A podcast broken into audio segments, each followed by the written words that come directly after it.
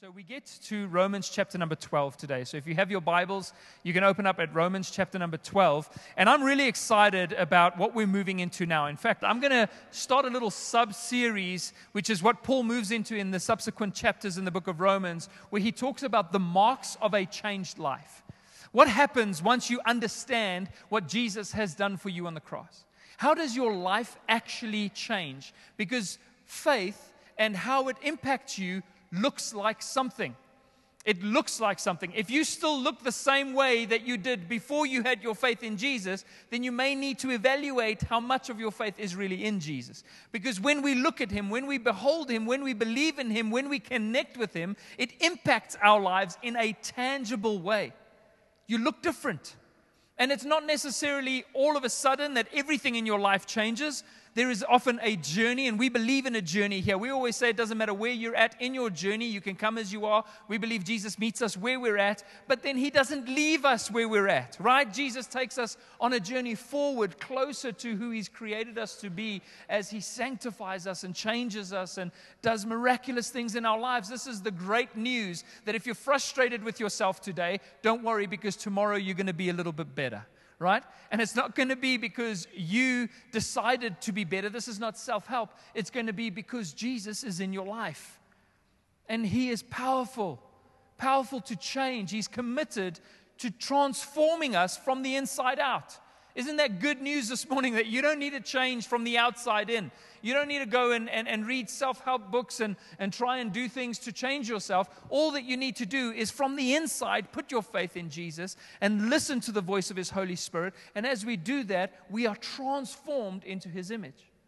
So, all of us are on a journey of being changed. All of us are on a journey, and there are certain marks that you will see in a person's life, that you will be able to identify when you go, I can see that this person has changed. I see it all the time. I have this great privilege as a pastor to see people's lives change, to watch their journey unfold. There's nothing greater, and I count it the greatest privilege of my life, is to actually see people come in, be discontent, be disillusioned, um, be frustrated, be, be broken, and I get to see people, I get to see their eyes light up again as they begin to discover the hope of Jesus, as they begin to understand what God has done for them, as they begin to understand that their sufficiency is not in themselves, but it's by the grace of God that we get to be in relationship with Him.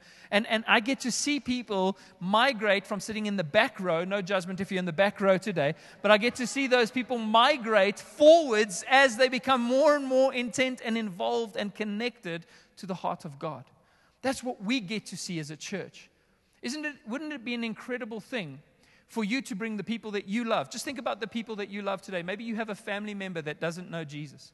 Maybe you have a friend that doesn't know Jesus. Maybe you have somebody that you know in your life that is facing a broken situation, that is facing despair, that is disconnected from the purpose that God has for their, for their lives. Imagine how incredible it would be to see them coming to church and migrating forwards in the plan that God has for them.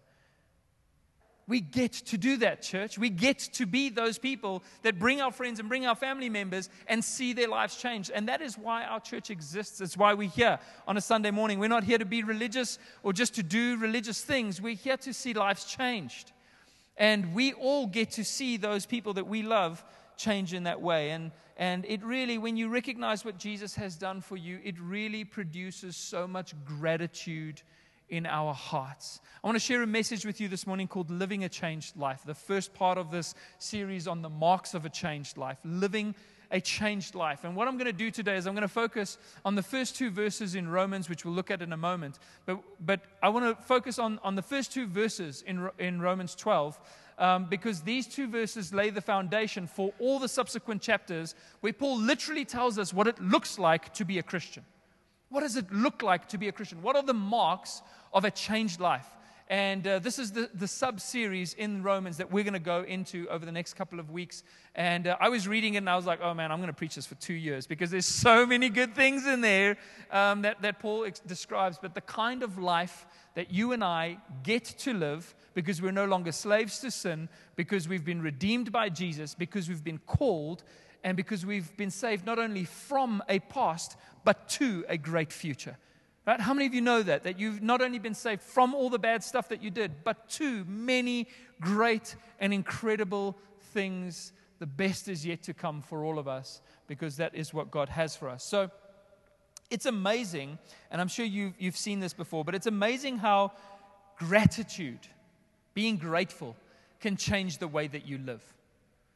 It's amazing how simply recognizing what you have can change the way that you live. When somebody is truly grateful, you can see grateful people coming from a mile away. When somebody is truly grateful, their attitude, their service, their love, everything about them is more authentic. When people are grateful to be in a certain position or to be in a certain place or to be in a certain family, you can see the difference compared to a person that is complacent or entitled or, or, or disconnected, right?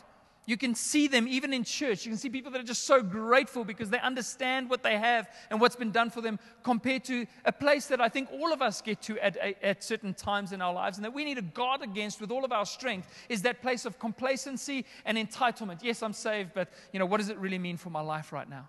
It means that you've probably just little, lost a little bit of sight of how much you've been saved and how great it is what Jesus has done for you. It's only when you realize what you truly have that you begin to appreciate it, that you begin to handle it with care. I remember when we started the church, uh, we were in a restaurant. So we were upstairs in a restaurant, and, and uh, it was the only space we could find in all of Joburg um, in these northern suburbs. We went everywhere looking for venues when we started. I spent months hundreds of rands worth of petrol driving around looking for a venue where we could just have church. And we ended up having church upstairs in a restaurant. Some of you were there when we were at Design Quarter. And uh, we needed equipment, these chairs and, and our sound equipment and all those things. And we needed to move that equipment because there was no way for us to store it. And so we had to buy a trailer. And so now we didn't have a lot of money. We were just starting out as a church.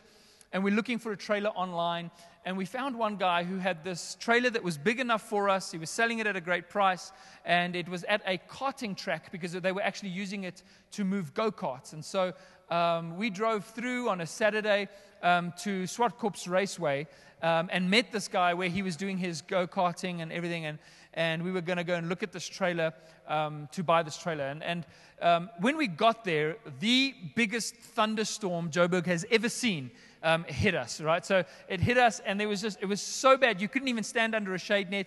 Um, we, we, we, we had to find garages to hide in. Like everybody at the raceway, it was packed there that day. Everybody was standing in garages. And so we managed to, uh, in between the, the most severe parts of the storm, make our way to the karting track. Uh, my dad was with me. We were going to go look at this trailer. And, uh, and then another just bout of severe weather just hit us as we were there. And it was so bad that we couldn't just stand under covering. We had to go into the garage and then close the garage to prevent, uh, you know, all the wind and the rain coming into where we were. So here we are on a Saturday, um, locked in a garage uh, with a bunch of karting people at a racetrack, which was, a, which was an interesting experience, right? And so, obviously, when you're locked in a garage with strange people, um, you have conversations. And so we started, we started chatting to the guy who owned the trailer and was, uh, you know, a part of that, that uh, team at that racetrack. And, uh, and so we started chatting to him and uh, asked about our family. And I told him about the three boys that I have. And at one point, I mentioned, I think we spoke about raising boys and what it was like. And at one point, I mentioned that they, they can be really noisy and they can be really loud and, and all the rest. And he turned around and he looked at me, and I'll never forget this because he turned around and he looked at me and he says, You appreciate every sound they make. And I was like, Okay. um, he was just, we got super serious all of a sudden. He's like, You appreciate every little sound those kids make. And he told me about his granddaughter who had accidentally swallowed a battery, uh, one of those button cell batteries. And you know, those batteries um, really burn your insides once they go inside. And this little girl, his little granddaughter, swallowed one of those button cells and it burnt her voice box. So now she can no longer speak. She can no longer make sounds. He's like, you, you think it's, it's a nuisance when your boys are making a noise, but he looked at me and he said, You appreciate every single little sound that those kids make, although sometimes I'll be honest, it's a challenge to appreciate it, but you, you appreciate it because if they weren't making a sound, you would miss it. And all of a sudden I realized it's because he had lost the, the, the, the privilege of hearing the sound of his granddaughter's voice that he valued it so much higher. And I realized that when you're grateful, you'll value things more. When you understand what you actually have, the privilege that you have, you will be so much more grateful and it'll change the way that you live. And I think it's amazing how quickly we as Christians can become ungrateful. Ungrateful for the salvation that we have, ungrateful for the lives that we get to live, just completely complacent and discontent. And I, am speaking to Christians this morning. If you're still deciding to be a Christian, I hope that you'll become one and be better than what I'm going to describe right now. But Christians can be the worst, right? We can be the worst in terms of our ungratefulness and our negativity and our poor speech and our lack of faith. We can be so discontent and complacent and distracted at times. People can become so negative, and it's, it, it, it's more than, I believe, just a poor attitude. I believe that it's actually literally a strategy from the enemy. It's a strategy from the devil. The Bible tells us in Ephesians 6 that we must not be ignorant or unaware of Satan's schemes or strategies. Just think about that for a moment. You know how if you have a company, you'll have a strategy meeting. We have a strat team, and we often meet and we strategize how we're going to take the church forward. Now, think about this. The enemy sits down. Maybe he has a piece of paper. I don't know. Maybe he has a pencil, an evil pencil. And he sits down and he comes up with a plan. And that plan is to keep all of us from doing what we're supposed to be doing.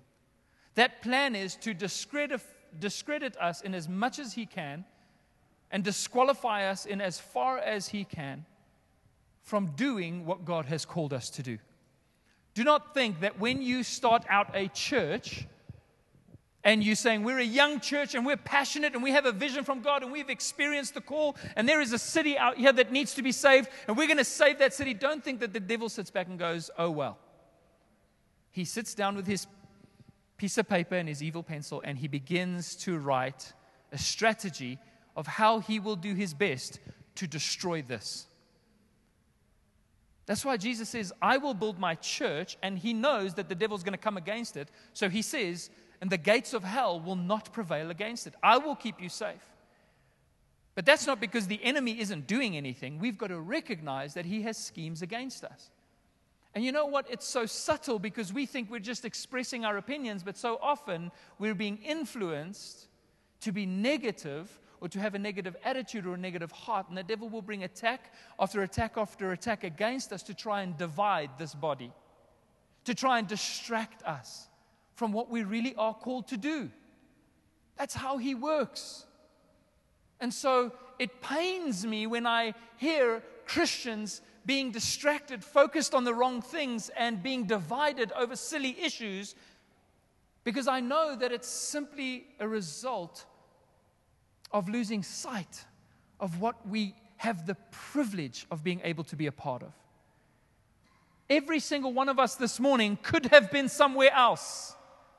You could have been somewhere else. You could be waking up this morning and feeling absolutely condemned and broken about how you gave yourself away last night and how you gave yourself over to things hoping they'll fulfill you only to wake up feeling more empty. You could be serving yourself this morning. You could be broken. You could be disillusioned. You could have no hope. But instead, you're in here because you know the love that God has for you and you're experiencing His call and His movement in your life. And you get to be a part of something bigger than yourself. You get to live with purpose. You get to live with meaning. You get to live with vision. You get to live with hope. Are we grateful for those things this morning? Are we grateful for those things? Because when you're grateful, it'll change the way you live, it'll change the way you respond. We don't want to be fickle and, and deceived. We want to be a people of faith, a people of hope, a people of gratitude. Don't let the devil distract you from what really matters. We have a city that God has placed us in that is full of people that will die without knowing the love of God, without receiving His grace in their lives. A city full of people that are desperate and desolate.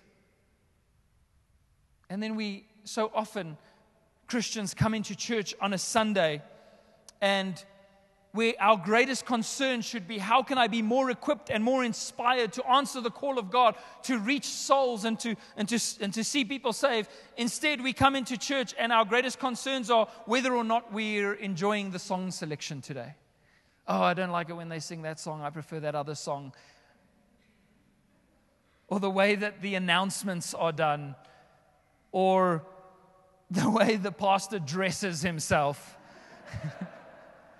Like, I really don't think he should be wearing a t shirt. It's just not respectful enough to be wearing a t shirt. But then I put on a nice jacket and they're like, How much money is this pastor making, right? Like, where do you buy that jacket from? It's more than a poor attitude, it's a strategy from the devil. We all sit here being focused on the wrong things. People are dying and we're worrying about how the pastor dresses. Right? God has more for us, church. He has more for us. While we're distracted, the devil's loving it. We forget that we are the living body of Christ and that we're on a mission to see souls saved, to see lives healed, and to see leaders raised, to see churches planted, to see a city changed, to see the kingdom expand. That's what we're on a mission to see and instead we, we focus on all these silly things. Now, let me just qualify all of that by saying that we're passionate about excellence here at Anchor Church. I think you can see it. We, we don't always achieve it, but we're always striving for it because we believe it honors God and it inspires man. And so we will always do everything with excellence. We want the coffee to, to, to taste good and we want the music to, to sound great. And we're always working on what we do because we're passionate about it. However, our focus isn't just creating a happy group of consumers, our focus is developing a passionate group of disciples, a passionate people that are willing to go out and to reach a city. Amen? Come on, I don't say, I don't ask for the amen often, but today I'm going to ask for it, right? So, what will keep us from this kind of complacency? What's going to keep us humble? What's going to keep us engaged? What's going to keep us from becoming ungrateful? I believe that it's by remembering the gospel, by remembering, as Jesus says in the book of Revelations, the height from which we had fallen, from remembering the, the, the, the sinfulness that, that we had and how purposeless and meaningless our lives were before without direction and hurt and, or, or, or, or healing, and, and instead how God has reached into our lives and transformed us. Sometimes we just need to stop and look back again because we can become so negative, but just look at how far God has brought you. Just look at how your life has changed in the time that you have known Him. If we realize every single day, if we preach the gospel to ourselves and realize not just that we're saved, but how much we're saved, just become grateful for His grace in your life. That you're not somewhere else, but that you're here. That you're not a slave to sin without hope, but instead that you get to know God and experience His grace and love and be a part of His plans uh, for this city and for His kingdom. When you have that gratefulness, when you remember, wow, I'm so grateful to be saved. I'm so grateful that my life has been redeemed. It'll change the way that you serve God. It'll keep you from complacency. You'll realize that all of this that we're doing is not something that we have to do, it's something that we get to do. Honoring God with our lives and with our bodies and with our, with our mouths and with everything that we do is not something that we have to do. It's something that we now get to do because of His grace, that we couldn't have done before. And so we need to remind ourselves of our redemption. The more grateful you are for your salvation, the more committed you will be to serving. The more grateful you are for your salvation, the more committed you'll be to your serving. We see this um, with Peter's mother-in-law. There's this time when Peter's mother-in-law has a fever, and we read it in Luke 4:38. And I'm going to get to Romans 12. Uh, you can just stay where you are in your Bibles. We're going to get there now. I'm only doing those two verses, so um, so we'll get there. But uh, Luke 4:38 it says, "Now Simon's mother-in-law was ill with a high fever, and they appealed to him, to Jesus, on her behalf." which is like a prayer. And he stood over her and rebuked the fever, and it left her. And listen to this. And immediately she rose and began to serve them. Immediately she got up and began to serve them. Now I can imagine, you know, if, if, if I was sick and I was lying there and I had a high fever and, uh, and, and I got touched and I got healed, I'd be like, wow, that was hectic. I just had like a high fever and I've been in bed all day or for a couple of days. And right now I just want to maybe chill, maybe have something to drink, maybe just, I don't know, watch a movie. I mean, I wasn't feeling well a couple minutes ago. You know, that's kind of how we think about it. But what happens here is the moment God's power and presence touches her life, the moment the healing comes over her life, what does she do? It says immediately she gets up and she serves. I don't think they said to her, listen, now that you're healed, can you make us some food? You know, like, I don't think there was a request like that. I think that she got up and out of gratitude simply decided to serve. That's why you can see when people are grateful.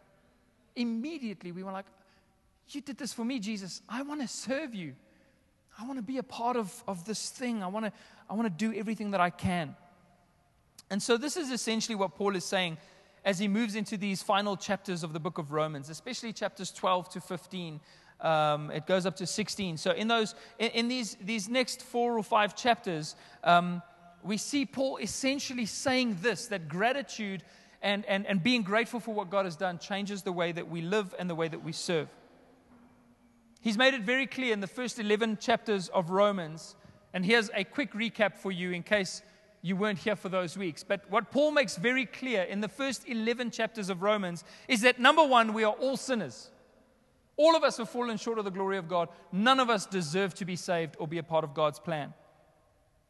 And that we have no hope in being saved in our own goodness or by an observance to the law. He, he crushes that whole idea several times over. He's like, You are not going to be right with God because you're a good person or because you're trying very hard to be a good person. And you're not going to be right with God because you're adhering to the law or a set of religious rules. That's, you're not good enough to do that. It's only by our faith in the grace of God through Jesus that we get to be redeemed and be made right with God. And God's hope as he goes into uh, chapters 9, 10, and 11 is that all people will recognize this, that all people will understand that they are guilty before God, that they have been disobedient, but that Israel and the rest of the world will be able to receive, to recognize and receive God's grace and be saved. And so it's because of the kindness of God and the, and the forbearance of God that we all get to be saved. And so Paul describes that. That was a really quick summary of 11 chapters, but he describes all of that and then, after expressing God's plan in revealing our need for grace and then how God makes it available to us as a free gift, he ends chapter 11. And we looked at this uh, not last week, but the week before, the last time we were together on this topic. He ends by breaking out into spontaneous worship. It's just like, it's so incredible. This is the gratitude coming through. Worship is essentially an expression or a response to what God has done. It's an expression of being truly grateful. True worship is true gratefulness. Look at this. All of us, all of us are unworthy of being saved. But God, by His grace and His kindness and His love, has extended His grace to all of us. And then He just begins to worship. When you recognize that you're unworthy, but you're loved, that you're guilty, but you're forgiven, there's something that comes up on the inside that's true gratitude and true gratefulness. And so he ends by bursting out into spontaneous worship. How good is God? How amazing is it that God has saved us because of his goodness and his kindness? It's no wonder that Paul served God so passionately because he recognized this. He says in many places in Scripture, he says, I know my own weaknesses and I'll boast in them. I'll tell you how bad I am because when I am weak, I know that God is strong. He says, I am the chief of sinners. You think you're a sinner? I'm the chief of sinners. He goes further and, and, and he says that, that um, he's not worthy of being called an apostle because formerly he persecuted the church of God. But then he says this he says, But by the grace of God, I am what I am. You see, there was true understanding from Paul that he wasn't worthy, but he recognized God's grace and became so grateful for it. So, as we move into these, these latter chapters of Romans, this is how we get to live when we are in love with Jesus and grateful for His grace. That is what will change your life. When you're in love with Jesus and grateful for His, his grace, for His sacrifice. These are the marks of a changed life. So let's get to Romans 12, verse 1 and 2. We're just going to read these two verses, and I'm just going to show you what I believe they say to us this morning. Romans 12, 1 and 2, he says, I appeal to you, therefore, brothers and sisters, by the mercies of God, to present your bodies as a living sacrifice, holy and acceptable to God, which is your spiritual worship. Do not be conformed to this world, but be transformed by the renewal of your mind, that by testing you may discern what is the will of God, what is good and acceptable and perfect, or said in another way, uh, what is the good and acceptable and perfect will of God, that you may discern what the will of God truly is. So let me break this down for you a little because I believe this forms the foundation of all the subsequent chapters in Romans from this point onwards. And there's a few things that are pivotal to our understanding of Christian living and how we get to live these changed lives. All right? So here we go. First of all, I'm going, to, I'm going to break this down. Let's just go to that next slide. I'm going to highlight a little bit for you, and then you can see. He says, I appeal to you. I love that Paul is standing and now he's talking to the church and he's like, he's just described everything that God has done for us and how we're saved by grace and how we have these new lives. And he's just worshiped God. He's just saying, Thank you, God, for what you've done for us. And he goes, Okay, church, do you see what God has done for you? Do you understand that you're saved? Do you understand that you're redeemed? Do you understand that you're a new person? Therefore, I appeal to you, I urge you, I beg you to live in a new way. There's a strong, passionate cry coming from Paul as he says to us as a church. He goes, Church, come on. Let's be the people that God has called us to be. Let's live the changed lives that we get to live. He says, I appeal, appeal to you, brothers and sisters. So important. He throws in there, he says, Therefore, I appeal to you, therefore. That therefore is very important. I appeal to you, therefore, because of what God has done, because of His grace, because of how you're saved. You see how what God asks us to do and what we're called to do as a church doesn't come out of the blue. It doesn't say, okay, well, I just want you to live this way. It says, I want you to live this way because there's a therefore. In other words, our Christian living is based on something. Our ability to serve God is based on something, it grows out of something out of this understanding of Christ and the cross and the gospel and grace, we get to live in a certain way. And it's like a continuous, a continuation of the worship that he started in chapter 11. He's like, God is so amazing. And we worship him, and who can know his ways and uh, who can be his counselor? He has saved us. Therefore, let's live this way. In other words, what Paul is saying is we don't just worship with our songs on a Sunday, but we worship with our lives on a Monday. All of this is a continuation of the worship song that he started in chapter 11. I appeal to you, therefore, keep worshiping God, not just in church, but through the way that you live. We magnify him through our lives on a Monday. He says, By the mercies of God. I appeal to you, therefore, brothers and sisters, by the mercies of God.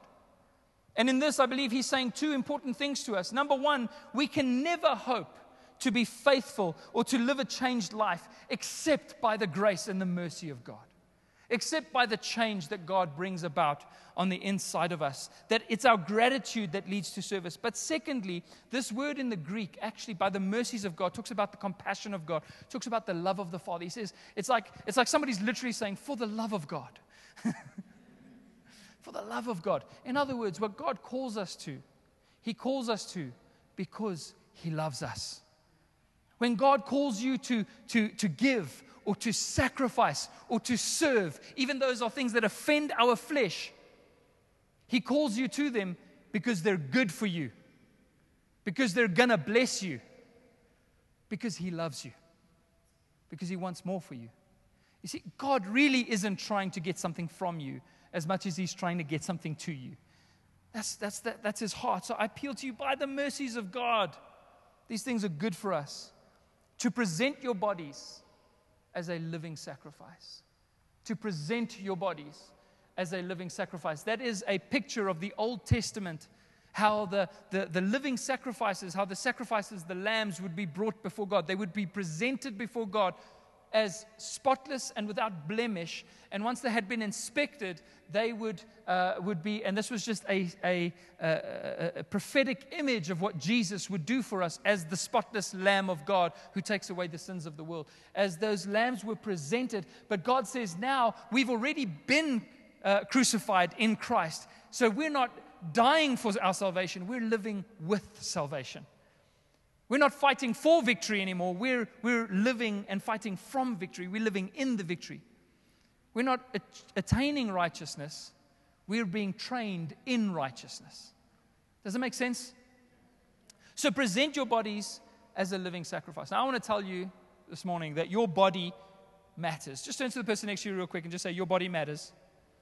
Try not to look at it because then it would be awkward, okay? Your body matters.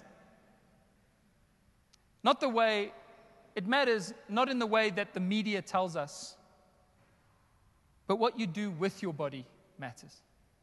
Uh, we, we focus so much on being muscular bodies that we forget to be merciful bodies. That it's not all about how we dress and how we look on the outside, but it's about how much have we comforted those that are hurting? How much have we used our bodies to serve others and to serve God and to honor God? So, what you do with your body matters because with your body, you get to honor God. You get to be present with people. You get to be an extension of God's love. You get to be a model, but a model of mercy. With your arms, you get to embrace the hurting. With your hands, you get to serve the poor. With our tongues, we get to speak life. We get to build people up. We get to pray for people instead of speaking negatively about the things that we always speak negatively about. So Romans 6 says, honor God with your body. And Romans 12 here tells us that we must present our bodies as living sacrifices, no longer as an instrument of unrighteousness, but as an instrument, a vehicle, a tool of righteousness. We get to use our bodies to serve Jesus. This morning, there was a team of people that used their arms and their legs and their backs to stack these chairs out so that we could all sit here and listen to the Word of God. That's honoring God. We get to make decisions about what we will do with our bodies and with our lives. And these sacrifices are holy and acceptable to God.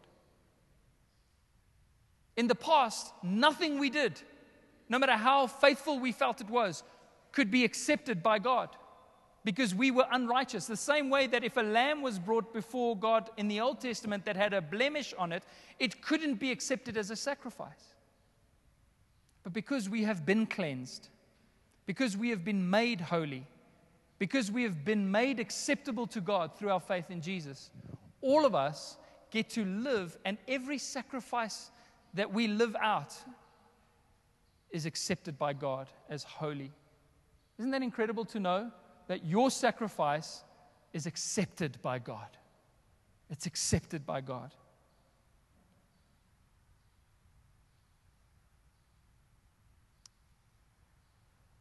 Which is, he says, your spiritual worship. Another translation says your reasonable, rational service. it's just a reasonable thing that when you are saved, when you are grateful for what has happened, that you will want to live in this way. And this is how we worship. You see, he says it in, in chapter 11, he begins to worship by saying all these amazing things, but he goes, But now we get to live as worship. Your life becomes a life of worship. God wants every action and every word and all the things, not that we live perfect lives, but He wants us to live orientated by gratefulness and by grace towards honoring and glorifying Him. That's the kind of life that we get to live now as we value our righteousness, as we present our lives and bodies in a way that honors God and serves others. This is a mark of a changed life. Is that you will desire even if you don't always get it right, to live in a way that honors God, that values what you have in Him. This is what happens when you understand what Jesus has done for you. Then he goes on in those in that next verse he says, "Do not be conformed to this world, but be transformed by the renewal of your mind, that by testing you may discern what is the will of God, what is good and acceptable and perfect." So I want you just to see this this morning is that in order to know what God's good and acceptable and perfect will is, you need to change the way that you think. Your mind has to be renewed. You won't be able to discern God's will if you're still thinking like the old person and still living according to your old identity. You will be ruled by your flesh. Like Paul writes at one point, and he says, Their belly is their God. Whatever they, whatever they hunger for, that's what they do and serve. And that's how many people live in this world. Just whatever feels good, whatever, whatever serves me, whatever makes me feel more satisfied, even though it's an empty feeling that I get afterwards, I'm going to pursue that because I'm being led by the flesh. But what happens when you change your mind about who you are and, and your value and what God has done for you is that you begin to live in a way that is able to discern the will of God for your life. You're able to understand and live in wisdom. So we need to change the way that we think. This comes back to what I said in the beginning. If you're living in your own strength, you're going to be complacent in your faith. You're going to be focused on yourself rather than fixed on Jesus, and you won't be able to discern God's will for your life. You'll just be led by the nose. And you'll miss out on so much because all that will happen is that your life will conform to the world. It'll just look like every other life. It'll just look like every other person out there who's trying to get rich and trying to get ahead and trying to make themselves feel good. You'll just look like one of those if, unless you change the way you think about your own self, unless you recognize how much you've been saved and that culture, the culture and the pattern of this world. As he says, if you don't want to conform to the pattern of this world, this world has a pattern. And that pattern is powerful. Culture is powerful. We get swept up in it. If you've ever been moved into a new culture and there were things that you never valued before, but when you move into that culture, all of a sudden, because everybody else values it, you begin to value it. Right? So if everybody in this place today was wearing white shoes, right? Some of us are. But if everybody in this place is wearing white shoes, and it was such a thing, such a culture, we all we love white shoes, and you came in here with black shoes, you'd very quickly think to yourself, hey, I should get myself some white shoes. It seems to be like it's a cool thing to do, right? I remember when I moved to the West Rand, I was, I was raised here in the northern suburbs. I'm essentially in my hometown right now, and I, I, but for a while I moved to the West Rand. I know it's still Joburg, but it feels very different out there. People from the West Rand, we love you and we're grateful that you're here. But I remember when I moved out there, I never ever had a desire to ride a motorbike. I wasn't raised, my, my, my dad didn't ride motorbikes. I didn't love motorbikes. Uh, I wasn't one of those petrol head kind of guys. I was like, it looks a little dangerous. I mean, I don't know if I want to be doing jumps and stuff. And so I went out to the West Rand, and all of a sudden, this group of friends that we had at youth, all of them were like riding motorbikes, and they were going onto the mine dumps and riding up. And I was like, and all of a sudden, their values and their culture began to affect me. And before long, I bought myself a two stroke 250 SX motorbike, KTM motorbike, and I was riding on the mine dumps praying that I wouldn't die.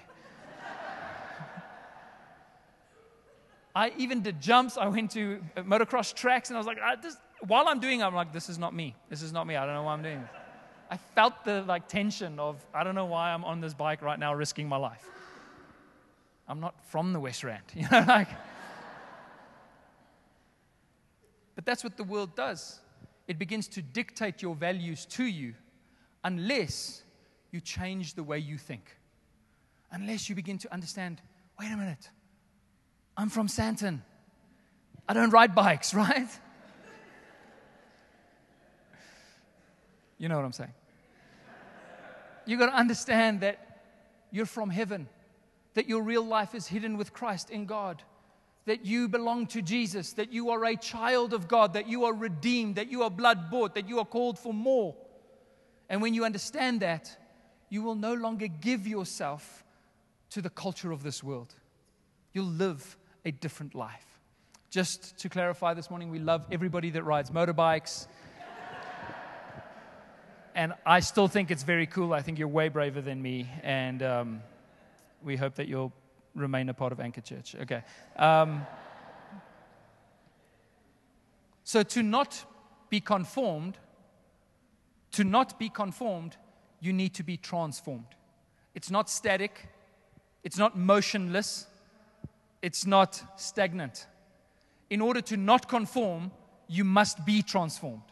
There's an ongoing transformation that must take place where you renew your mind, remind yourself of the fact that you are the righteousness of God, that you are a new creation, that you're not the old person, that your identity has been changed. And when you see that, your temptations will fall away and you will be transformed into the person that God has called you to be. You'll remember where you are from. If you're going to change the way you live, if you're going to change, live a changed life, you need to remember who you are and whose you are. Right? That's what we need to remember. Do you want to live a changed life? Paul's saying, God has saved you.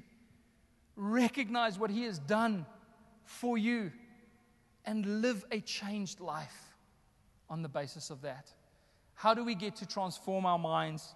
My last scripture this morning, 2 Corinthians 3:18. I love this verse. I absolutely love this verse. It's uh, 18 and 19. It says, "And we all with unveiled face beholding the glory of the Lord. In other words, looking at Jesus. As we look at him, as we behold him, are being transformed into the same image from one degree of glory to another. For this comes from the Lord who is the Spirit. In other words, we are transformed, we are changed. If you want more change to happen in your life, don't look at yourself and try and change yourself. Look at Jesus and be changed by Jesus. As we behold him, we are transformed into that same image by the Holy Spirit. That's what we do here on a Sunday. We behold Him. When we wake up on a Monday, we behold Him. When Tuesday rolls around, we behold him. On a Wednesday, we behold him. On a Thursday, we behold him. Every day, we look into the image of Christ. We understand our righteousness. We remember what he has done. We remind ourselves of our, of our identity. And what happens is, as we do that, the Holy Spirit works on the inside of us. And before long, we look in the mirror and we realize that we have been changed. That's how God works. That's how we resist conforming in order to be transformed or how we tra- are transformed in order to resist conforming. So, this sets up everything that we will read about in the following verses in Romans as we discover the marks of a changed life and what true Christian living looks like. And so that's what we're going to go into. We're going to get into some specifics about what does it mean for the church? What does it mean for how you relate to the government? What does that mean to how you how you serve people and how you how you love people? What does it mean for for the temptations that you face? We're going to look at what Paul says. It says, "Now that you've been changed, that you're grateful for his grace, these are the marks of a changed life." And that's this series that we will cover in the, the subsequent weeks that, that lie ahead. So, come on, are you all excited for that? I hope that you are. It's going to be really awesome. Um, but this morning, let's go ahead and, and pray together.